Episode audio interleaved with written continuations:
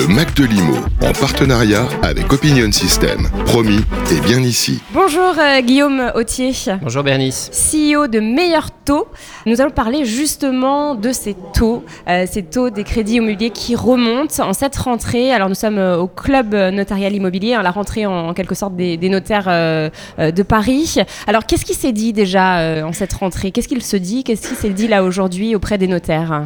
Alors on a présenté bah, notre vision, notre vision du marché. Nous on oui. a deux angles hein, pour voir comment le, le marché évolue. On a évidemment du côté de la demande, les clients qui viennent nous soumettre euh, leurs projets, et puis on a en relation avec les, les partenaires bancaires qui nous donnent, qui nous donnent leur barème. Puis entre les deux, les transactions qui, qui se font. Alors la grande tendance euh, en cette rentrée, mais qui est une tendance qui prolonge ce qu'on a observé avant, avant l'été, c'est évidemment, c'est évidemment la hausse. Hein. On a, on a observé un durcissement non seulement important, mais surtout très, très rapide des conditions de financement.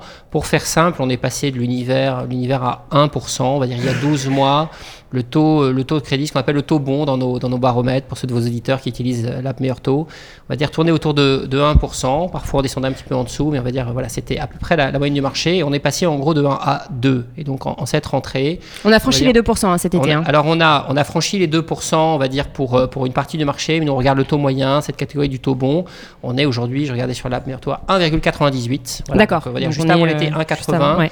et, et tout ça en une période qui, qui, qui finalement est assez, est assez rapide, a d'ailleurs essentiellement concerné l'année, l'année deux mille vingt-deux, parce qu'à la fin de l'année deux mille vingt et un, au début de l'année deux mille vingt-deux, on restait sur des tendances quand même très attractives.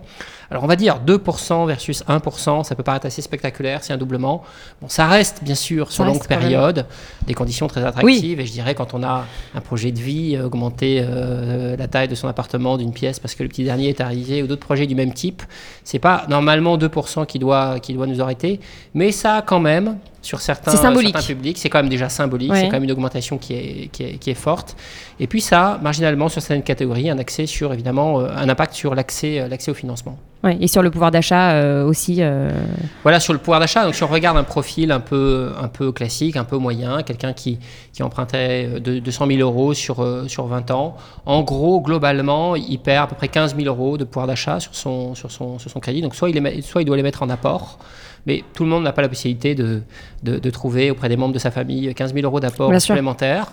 Euh, soit eh bien, il, doit réduire, euh, il doit réduire son projet, quinze mille euros, euh, euh, on va dire, au prix où sont les, les, les, les biens immobiliers aujourd'hui en France, c'est probablement cinq à six mètres carrés en moins. Et puis évidemment, à Paris, euh, à Paris bah, c'est, c'est évidemment réduire de quelques mètres carrés son, son projet. Donc ça, c'est un impact quand même pas négligeable.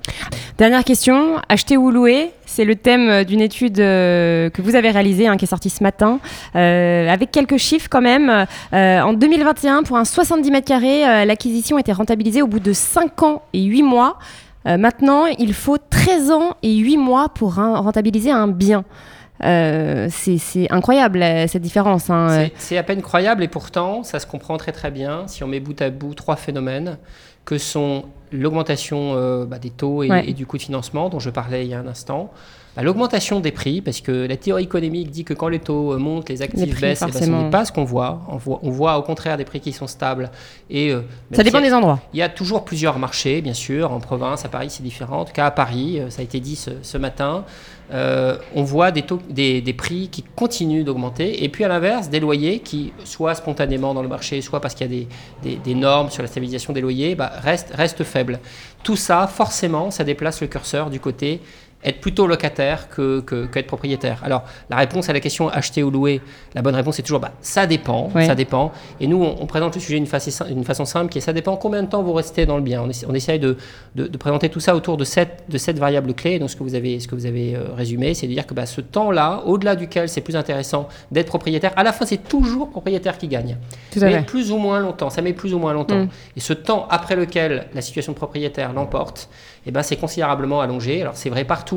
Ça dépend évidemment des, des zones, mais pour donner un petit peu des chiffres à Paris, à, à Paris, nous, on estime qu'on est passé de dix-huit ans à vingt-huit ans. Donc, on a pris dix ans quand même. On a pris, on a pris dix ans, si je peux dire. dix ans, on a pris dix ans, on a pris ouais. dix ans en un an. Alors, on peut évidemment euh, discuter des hypothèses euh, et, et, et, et nous, nous faisons notre modèle sur, sur, sur, sur, sur, sur certaines hypothèses, mais je pense que la tendance n'est pas, n'est pas contestable. C'est clair que le balancier, depuis un an, s'est fortement décalé et fortement déplacé en faveur, euh, en faveur de la location. Très bien. Eh bien, merci infiniment euh, Guillaume Autier euh, pour toutes ces, ces précisions. Merci, Le Mag de l'Immo, en partenariat avec Opinion System. Promis, t'es bien ici.